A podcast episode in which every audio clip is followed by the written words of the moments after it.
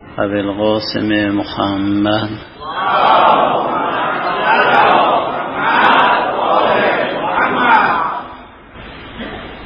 و علی اهل بیته الطیبین الطاهرین و علی جمیع الانبیاء والمرسلین و علینا و علی عباد الله الصالحین اولین شب محرم سال 1418 قمری است که توفیق تشرف محضر همه برادران و خواهران عزیز محل خودمون.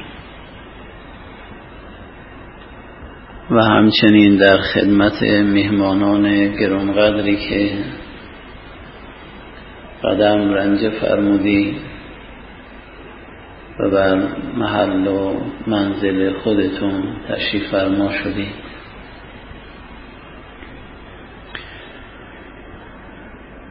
در موضوع بحث خیلی فکر کردیم که از کجا آغاز کنیم و چه کنیم. به لطف الهی انتقالی حاصل شد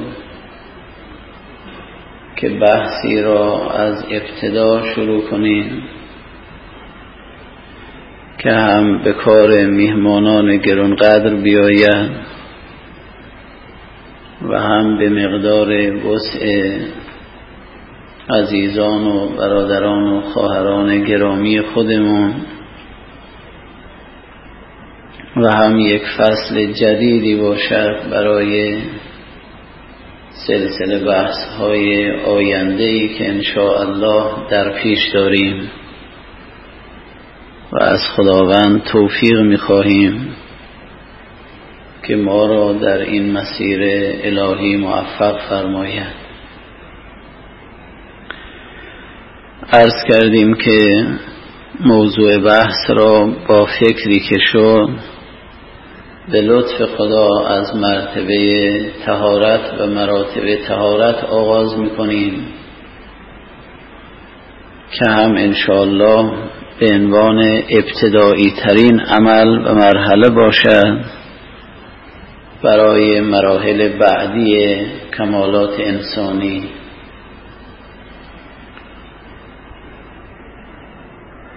استدعای ابتدایی این کمترین از محضر عزیزانم این است که جلسه را به صورت جلسه علم و عمل بپنداریم.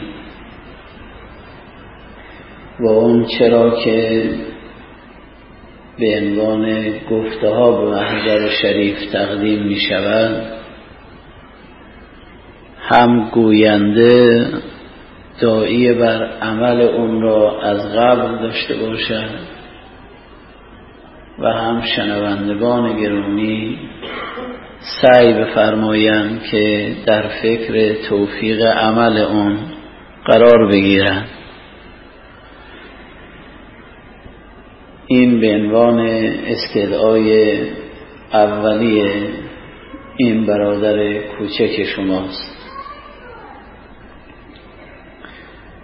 استدعای بعدی ما هم این است که سعی کنیم جلسه را جلسه اونس قرار بدهیم که دلها به هم دیگر قرب پیدا کنند. زیرا اون چه که مهم است قرب دلهاست نه قرب تن. نزدیکی تن کاری از پیش نمی‌برد. اون که محور است و اصل است نزدیکی دل است.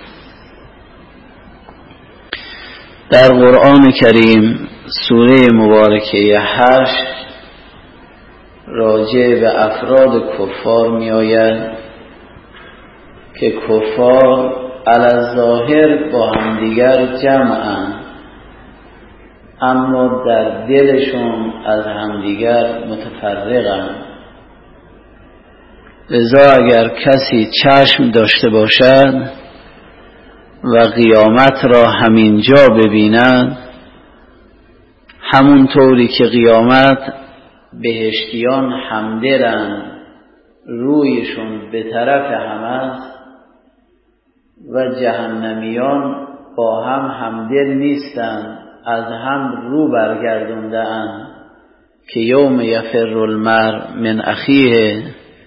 و امه و ابیه و صاحبته و بنی قرآن اهل بهشت را نسبت به هم رو و همرو می که در بهشت با کأس معینی که در دست دارن همدیگر رو تعارف می‌کنن یتعارفون. اما اهل جهنم را میفرماید کسانی که هم از دست برادرشون در فرارن و هم از دست خواهرشون گریزانن یوم یفر المر من اخیه و هم از دست پدر و مادرشون هم رو برگردوندن و امهی و ابیه و هم از دست همسرشون که نزدیکترین فرد جسمی و محرمی به اونهاست بازم در فرارن و صاحبتی و بنی. این سلسله مراتب اشخاص را در این آیات باید درست توجه کرد. برادر تقریبا به هم نزدیکند اما اون قرب و نزدیکی که پدر با فرزند دارن قطعا برادر با برادر ندارد فرمود برادر از برادر گریزانه. بعدم فرمود نه تنها برادر بلکه از برادر نزدیکترم از انسان میگریزند و اون هم پدر و مادر است. همونطور که در امور ظاهری می‌بینید که پدر و مادر نسبت به انسان یک سیطره ای دارند و غربی دارند که برادر اون غرب را ندارد فرمود اینها هم از شما گریزانند. از پدر و مادر نزدیکتر به انسان همسر است. فرمود نه تنها اون که به تو نزدیک بود پدر و مادر اونها گریزانند. بلکه همسر هم از شما گریزان است و صاحبتی بعد فرزن از همسر به انسان نزدیکتر است. برای اینکه همسر غیر بود با انسان اونس گرفت. شاید هم روزی این اونس قابل انقطاع باشد با یک طلاق منقطع شود. اما فرزن جگرگوشه انسان است که الولدو سر و ابی که فرزند سر پدر و مادر است. هر کسی را می‌خواهید بشناسید از ناحیه فرزند که سر اوست می‌شود شناخت. فرمود این که سر شماست و جگرگوشه شماست ایشون هم از شما گریزان است.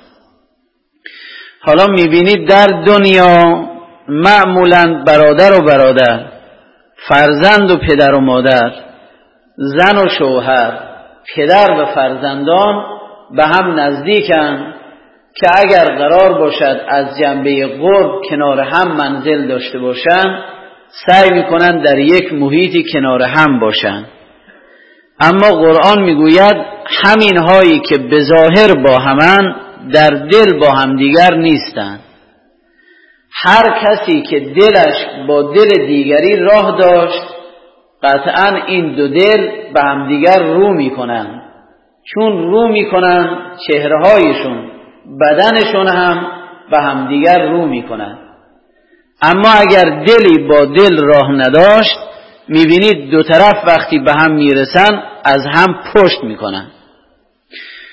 اگر دل با دل راه نداشته باشد گرچه به ظاهر هم جمع بشویم یک اهل دلی در بین ما باشد و چشم سر و سر او هم باز باشد می‌بیند که ما از همدیگر پشت کرده ایم و نشسته ایم. اما اگر دلها به همدیگر رو داشته باشد ولو یکی در آمل دیگری هم در فلون شهر دورترین نقطه کشورم باشد یک اهل دلی این دو رو که به هم می‌بیند می‌بیند به هم رو کردن. اونی که ملاک است رو کردن قلب هاست و دل هاست. باید این رو دنبال کرد. اگر دلها به هم رو بکنن قهرن موفقیت هست. اما اگر دلها با هم معنوس نشوند در نهایت جدایی است. هیچ راهی جز افتراق ندارند. برای اینکه نهایت را یا اجتماع است اهل بهشتن. یا افتراق است اهل جهنم قرآن بهشتی ها را جمع می‌داند و جهنمی ها را متفرق. و لذا این رو باید در ادامه جلساتمون بیشتر بهش عنایت کنیم. اما وارد می‌شویم به موضوع بحث و اون هم راجع به تهارت و مراتب تهارت است. تهارت معنای ظاهری اون یعنی پاکی. معنای باطنی اون را حرفهایی است که انشاءالله همینطور پشت هم در جلسات بعدی تقدیم می‌کنیم. اما برای اینکه شاخصه مرتبه تهارت را وضوع تشکیل می‌دهد چون گرچه تهارت در سه بخش است یکی در غسل است و دیگری در وضوع است و سومی در تیمم. این تهارتی است که در فقه مطرح است. تهارت فقهیه را در فقه برای این مطرح کردن که بدن انسان را از نجاست های ظاهری پاک کنند. باز هم در بحث های بعد این بحث را بیشتر تقدیم می‌کنیم. الان به عنوان اینکه هم جلسه اول است و هم ابتدای کار است و هم یک برنامه عملی هم برای شبهای آینده من داشته باشیم به اون شاخصه مرتبه ظاهری تهارت که مسئله وضوع عنایت می‌کنیم تا انشالله در جلسه بعد همه مستمعین گرونقدر اگر وضوع داشتید که دارید امشب. اگر ندارید از جلسه آینده خودتون را با وضوع وارد کنید چون انشالله وقتی بحث های تهارت اوج بگیرد به لطف خدا می‌بینید که وضوع جایگاهش در نظام عالم چگونه است. برای اینکه بحث وضوع را دنبال کنیم نکته 365 هزار یک نکته را تلاوت کنید. من هم می‌خوانم بعد به شرح و مقداری بیان اون می‌پردازیم.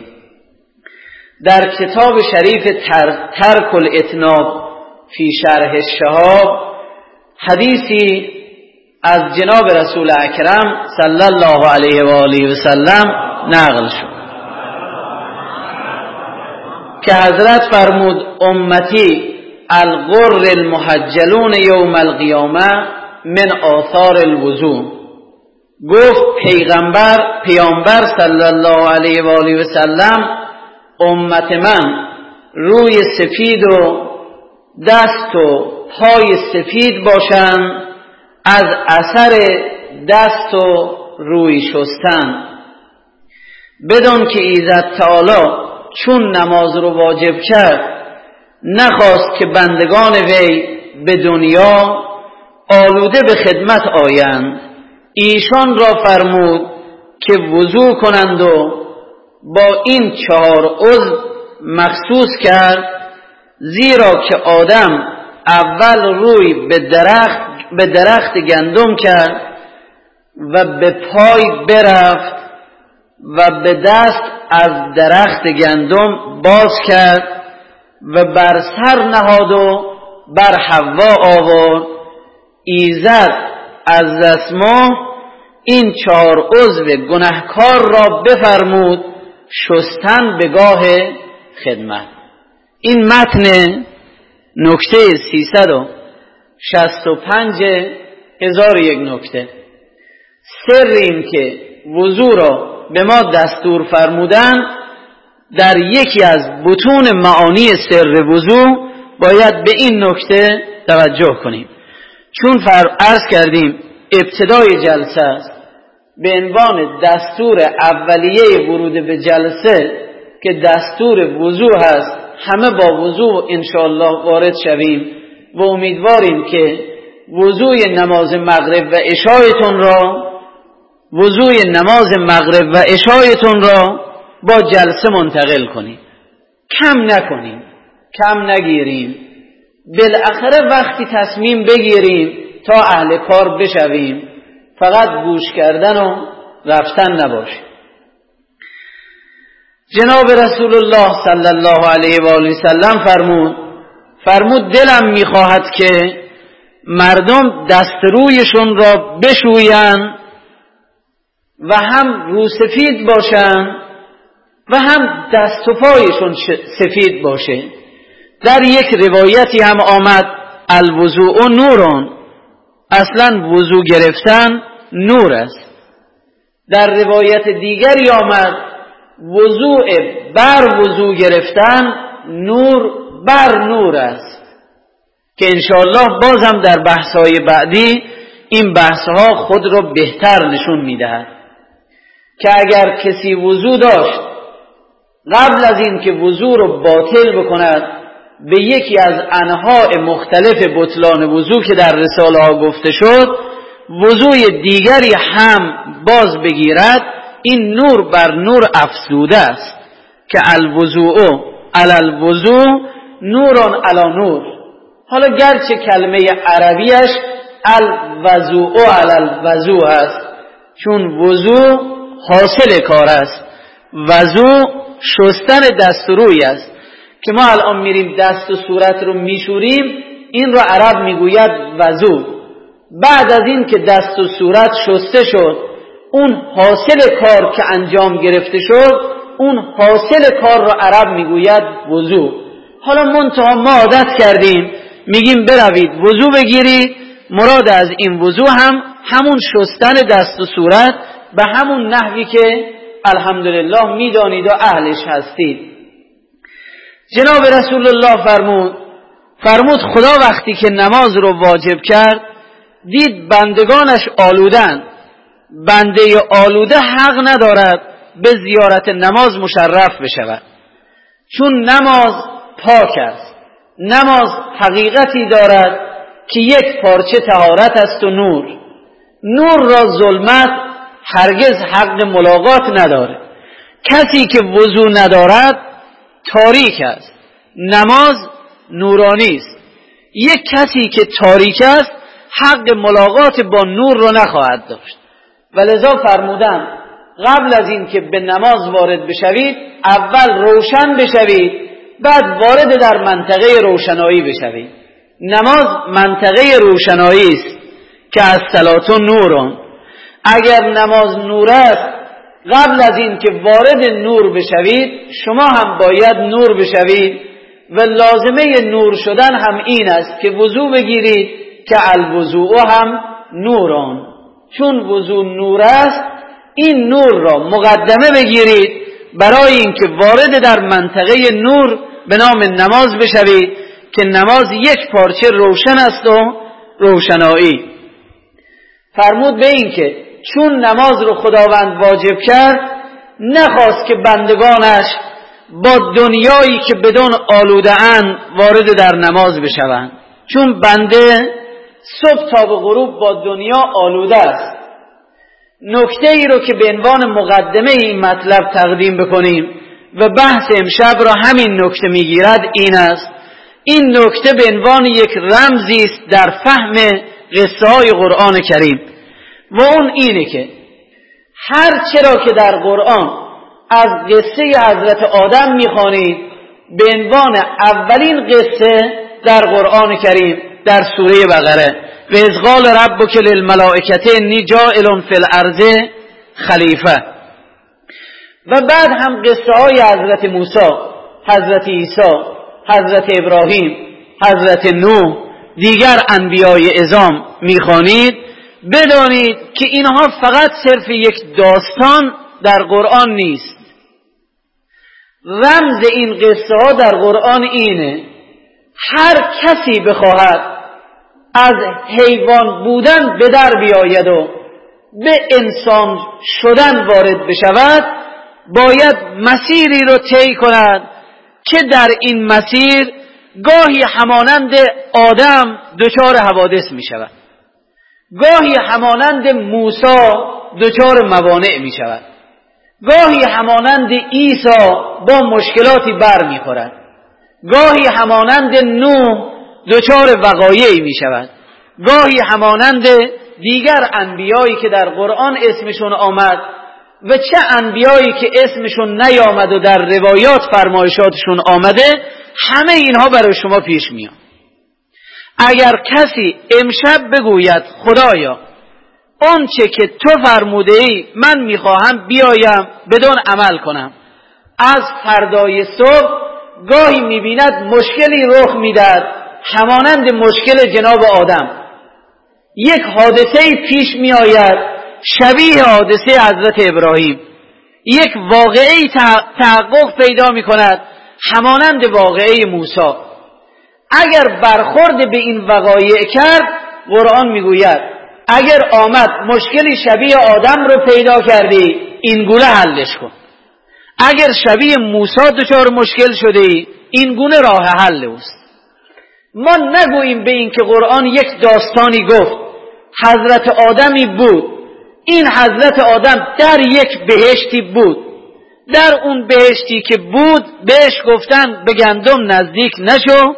و او هم نزدیک شد و خورد از بهشتش بیرون کردن.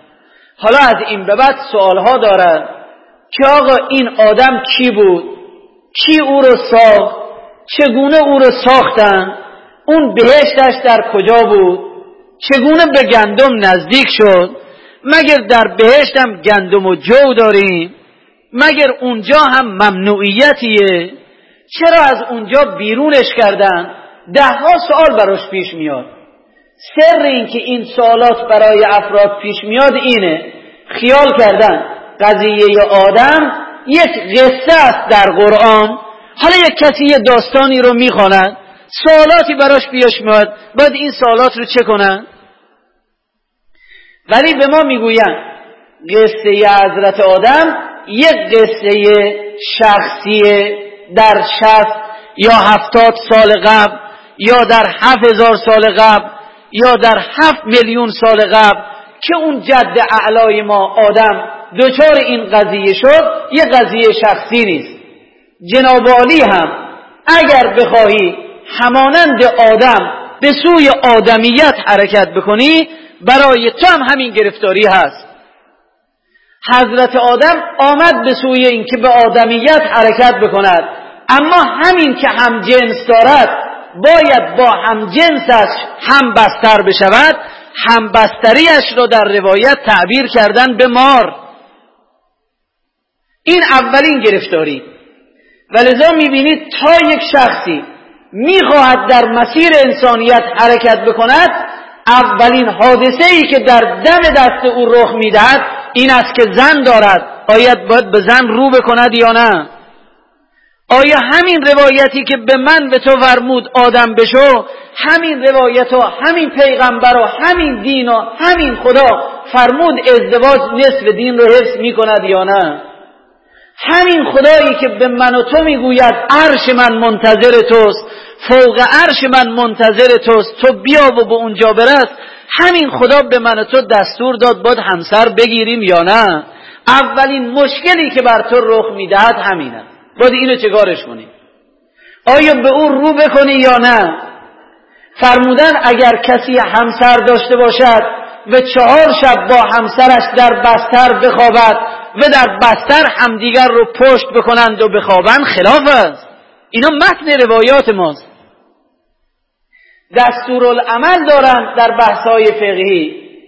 حتی فرمودن اگر کسی همسری دارد و چهار ماه بخواهد با همسرش نزدیکی نکند. این حرام شرعی است. این حرام است. کار حرام کرده باید بره توبه کنه. همین خدایی که دستور همبستری می‌دهد همین خدا می‌گوید آدم شو.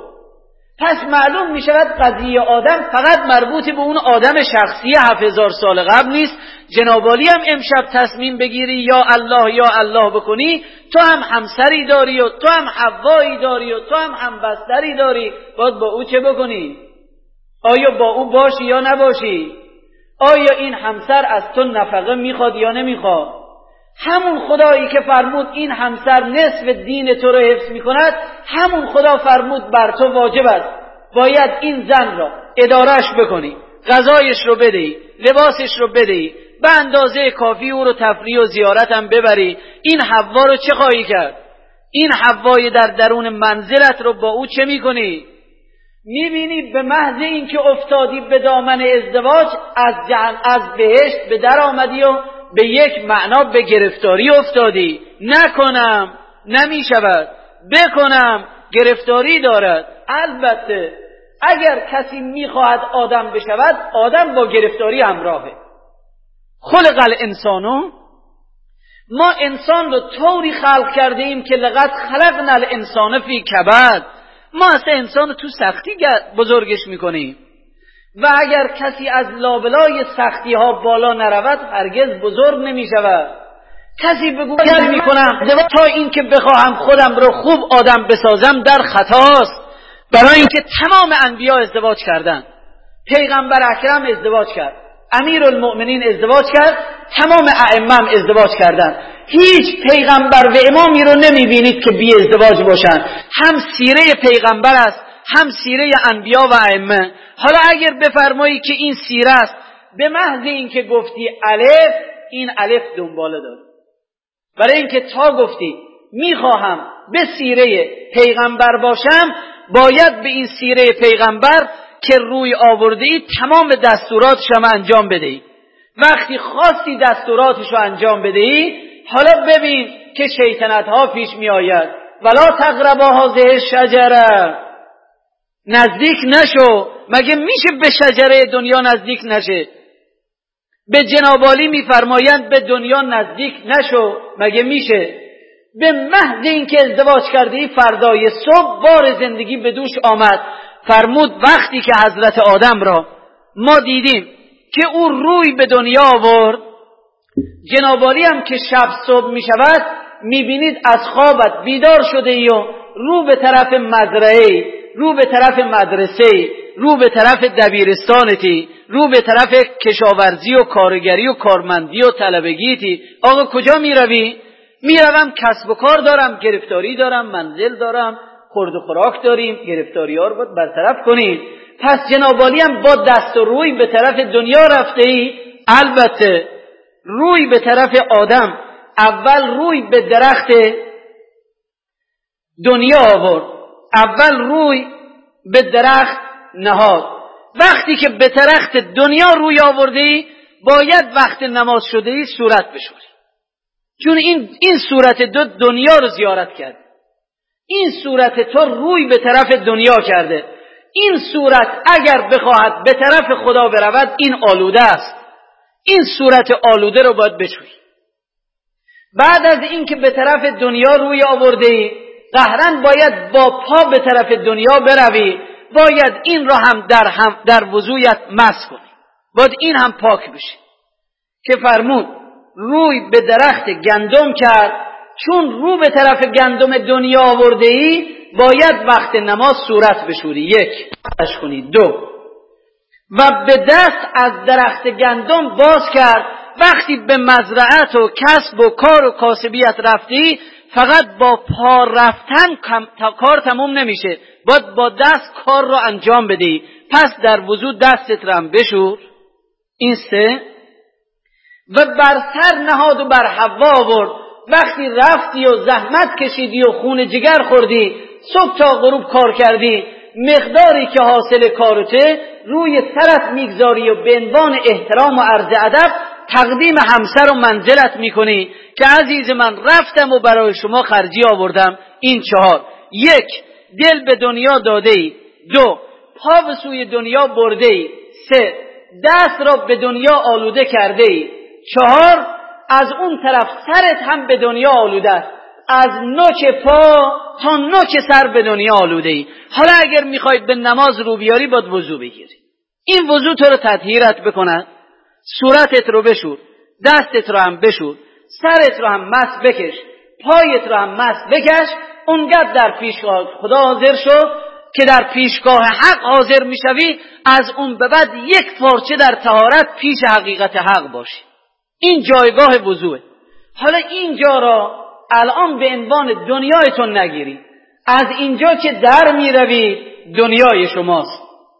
وقتی وارد حسینیه می‌شوید بدانید که آخرتتونه و خدایتونه چون اینجا مال تقسیم نمی کنیم برای زن و بچهتون غذای مادی نداریم.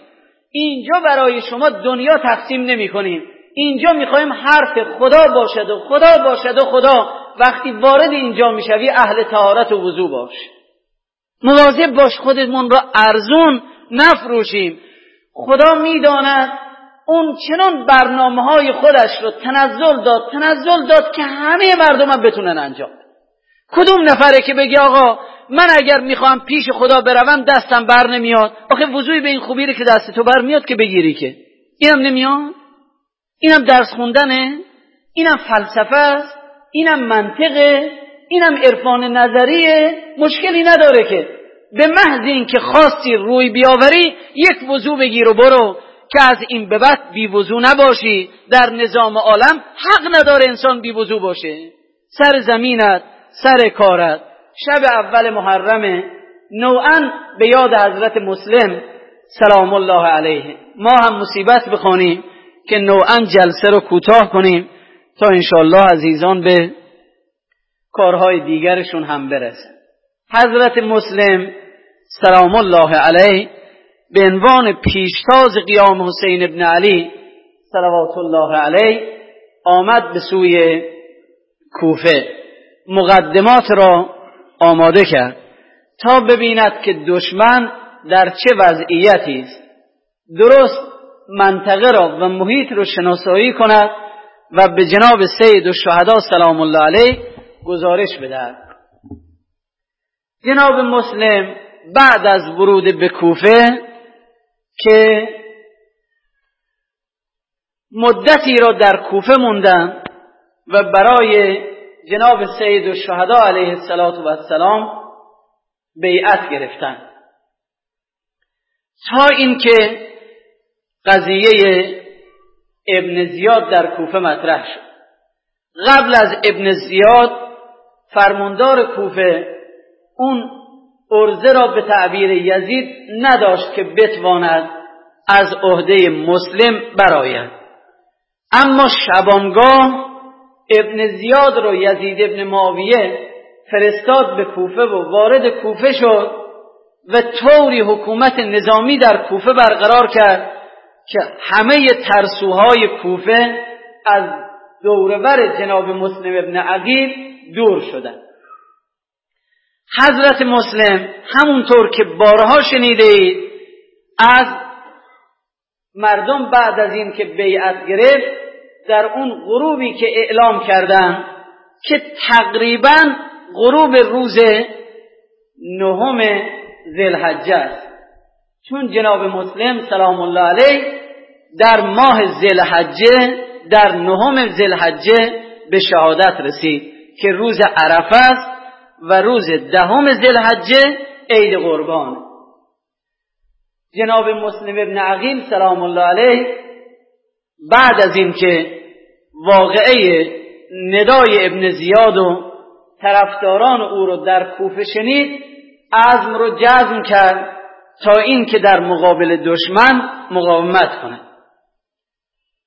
فرزندان جناب مسلم ابن عقیل با اون حضرت در این وهله نبودن اون چی که ما از تاریخ اصیل داریم حضرت مسلم فرزندانشون را همراه خودشون به کوفه نبردن. فرزندان مسلم همراه جناب زینب کبرا و امام زین العابدین بعد از واقعه کربلا به کوفه آمدن. بعد از این که به کوفه آمدند و تو زندان دستگیر شدند از اون به بعد در کوفه موندن. و لذا واقعه تفلان مسلم و حادثه خداحافظی حضرتش از فرزندانش را از جنبه تاریخی اصیل نمی شود مورد تأیید قرار داد. تا اینکه غروب شب نهم ذوالحجه واقعه دستگیری مسلم از طرف عبیدالله ابن زیاد اعلام می شود. شهر کوفه همه به منازلشون برمیگردند فقط جناب مسلم است که در کوفه یکه و تنها ماند. در اون شب اون واقعه خونبار رو شنیده ایم که فرمودن جناب مسلم آمد تا اینکه نزدیک خانه یک زن بزرگواری سر به دیوار. اینها از اهل بیت اسمت و تهارتند اینها چشم دل دارند چشم دلشون بازه. فهمید که این زن جانی دارد و حقیقتی. این زن زن عادی نیست. آمد در کنار منزل این زن. سر را به دیوار منزلش تکیه داد. اون زن به حضرت مسلم خطاب کرد که به صورت ناشناس که ای مرد تو هم به خانت برگرد. مگر نمی‌بینی که وضع کوفه چه خبر است من هم منتظر فرزندمم وضع کوفه آشوبناک است. تو هم حتما زن و بچه تو منتظر تو هم تو هم برگرد منزل. حضرت مسلم مقداری مکسی کرد. دوباره سر به دیوار داد روش نشد. اون زن مقداری که گذشت رو کرد گفت آقا با شما هستم برگردید به منزلتون. کوفا شبنا حضرت مسلم برگشتم فرمودن مادر خواهد ای زن بزرگوار آخه من منزل ندارم من مسلمم. عنایت دارید این نه صحبت کردن مسلم نشون می‌دهد که مسلم فهمید این زن جانی دارد. و در کوفه اعلام کرده بودن که هر کسی مسلم را به ما معرفی کند ما جایزه می‌دهیم. اگه این زن زن دنیا بود و اهل دنیا بود که هرگز مسلم خودش رو بهش لو نمی‌داد. سعی می‌کرد حتما کتمان کنه. میگم من غریبم می‌تونست توریه بکنه. بگوید ای زن من داشتم از کوفه عبور می‌کردم. یک دفعه وضعیت کوفه این چنین شد منم گرفتار شدم. اما مستقیما گفت ای زن من مسلمم کسی ندارم. من از این واقعه برداشت من اینه که جناب مسلم روی این زن رو خوند دید این زن رو سفیده؟ تا گفت من مسلمم گفت من فدای تو بیا خونه ما. واقعه عوض شد اصلا. شب او رو به منزلش برد. خیلی به مسلم احترام کرد. فرمود افتخار من این است که من در پیش حسین ابن علی روسفید باشم. ولو اینکه جا دادن تو در منزل من شاید به قتل من هم منتهی بشود. اما من حاضرم که این رو بپذیرم. زن این منزل که به نام تو است یک پسری دارد به نام معقل. در بین ما مازندرانیا حضرت آقا روحی فدا میفرمودند که یک اصطلاحی تحت عنوان مغل. این مغل از همون معقل است. این معقل فرزند تو است. اسمشو می‌گویند معقل. عرب به یک کسی که به ظاهر دوست است و در پشت دشمنی می‌کند می‌گوید معقل. ولذا این زن فرزندی دارد به نام معقل. او وقتی آمد منزل دید در منزل مهمان است. مادرش به مادرش خطاب می‌کند که این آقا کیه که در منزل ماست؟ گفت فرزندم این مسلم ابن عقیله. این فرزند بعد از این که صدای مسلم رو شنید آهسته بدون اینکه به مادرش اطلاع بدهد در پنهانی در همون شب به دارالاماره ابن زیاد رفت و به عبیدالله ابن زیاد گزارش داد که مسلم در خانه ماست. از همین جا باعث شد که در اصطلاح ما به افرادی که دقرن تعبیر می‌کنن به معقل. کار فردا صبح دور خانه توعه محاصره شد. جناب مسلم ابن عقیل در محاصره افتاد. بعد جناب مسلم اون شب را تا به صبح در عبادت بودن ای خدا ای کاش امشب شب اون آخری باشه برای ما که جناب مسلم با خدایش بود. اگر کسی می‌خواهد مسلم ابن عقیل را خوب زیارت بکند حقش این است که از امسال تا سال بعد نهم زلحجه زحمت بکشد. و شب نهم زلحجه که شب شهادت جناب مسلم ابن عقیل است همون شب تا صبح با خدایش خلوت کند. و یا مسلم یا مسلم بگوید و ببیند که مسلم اون شب رو با خدا چه کرد؟ اون شب در عبادت است. اون شب راز و نیاز می کند اون شب دل شکسته شده. اون شب عجیب دل مسلم شکسته. برای اینکه تمام آرزوهای مسلم همه ریخته شد. بیست هزار هیچده هزار دوازده هزار بیست و پنج هزار کمتر و بیشتر نوشتن که در کوفه با مسلم بیعت کردند که همه ما به پای تو میستیم برای حسین میجنگیم. اما امشب همه مسلم رو رها کردن. دلت شکست؟ خوب منقطع شدی؟ الهی حبلی کمال الانقطاع الیک. خدایا من کجا گیر بیارم که این تو از غیر تو ببرم و فقط هم به سوی تو بیایم؟ امشب شب ورود جناب سید و شهدا به کربلا هم هست. بعضی هم نوشتن که روز دوم آقا وارد کربلا شده. می‌خوانیم مصیبت ها حرفی نداریم. ایام محرمه. بوی خوش کربلا هم به مشام ما می‌رسد خدایا. دلمون می‌خواهد که حسینی باشیم. دلمون می‌خواهد که ما هم زینب بشویم. در کوچه دل صدای پا میشنوم. در کوچه دل صدای پا میشنوم. آواز نگار آشنا میشنوم. در گوشه دل صدای پا میشنوم. آواز نگار آشنا میشنوم. بی طرف صدایی که مرا می‌خواند. حسین من حسین من. از نای شهید کربلا میشنوم. از نای شهید کربلا میشنوم. حسین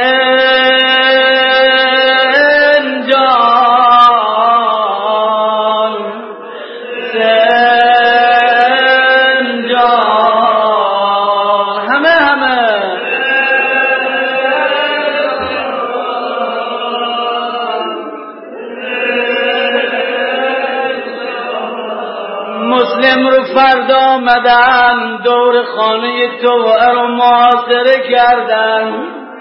شروع کردن به جنگ ما مسلم ابن عقیل عبیدالله هرچه سرباز میفرستد می‌بیند بازم مسلم مقاومت می‌کند.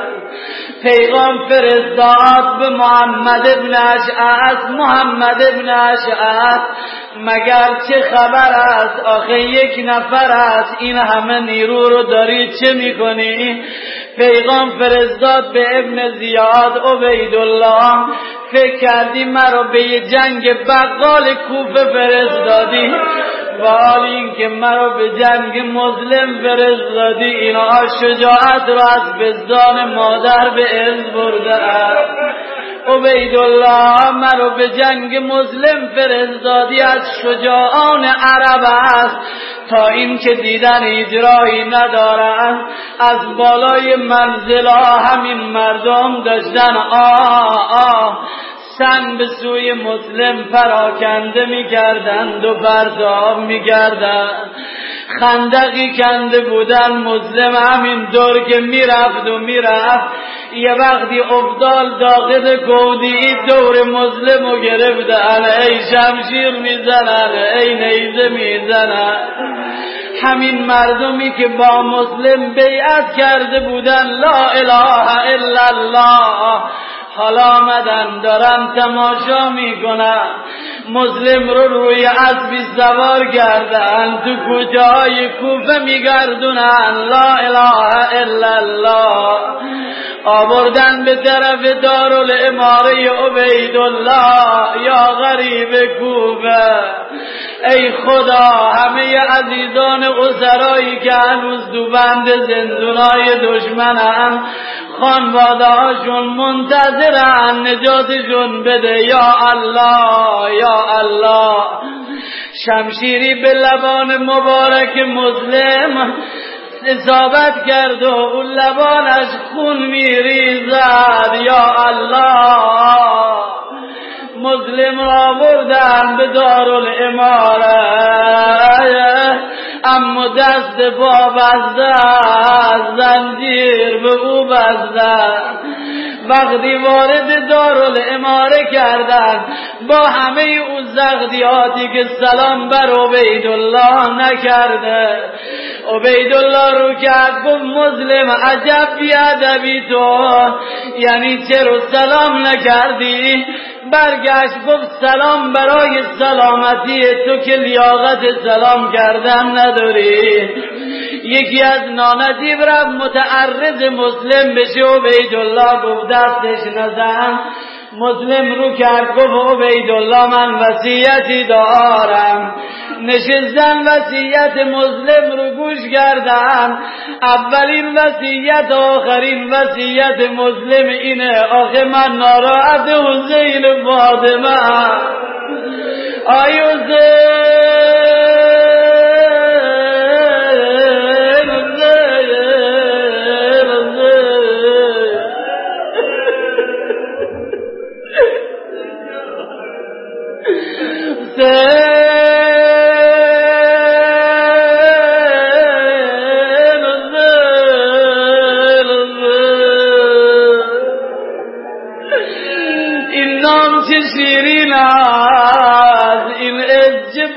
صفاواز بابا ای قربان کربلا باز اومدی دو آمدی دو آمدی دو عزیزان سعی کنید ده شب رو برای خودتون خوشه بجنید در کنار مزار شهدای عزیزمون هستیم. یاد شهدای عزیزمون بخیر یادشون بخیر یادشون بخیر. یاد شهید بزرگوار ولی الله کارگر بخیر. یاد شهید عزیز اسکندر بهزادی بخیر. ای قربان و پای در امریک داد عزیز دلم عزیز دلم برگشتم بعد از چند سال دیگه می‌خوام با شما درد دل کنم. به یاد شهید عزیز حجت الله الغلامی. به یاد سردار شهید علی اسماعیلی. به یاد شهید عزیز حسن اسماعیلی قربان چهرهای نورانی تون بروم های شهدامون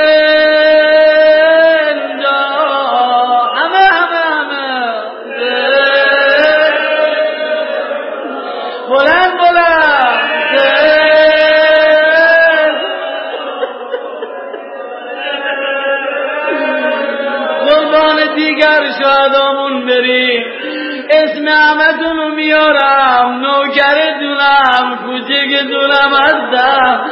فدای خاک قبراتون میشم جوانایی که خونتون رو ریخته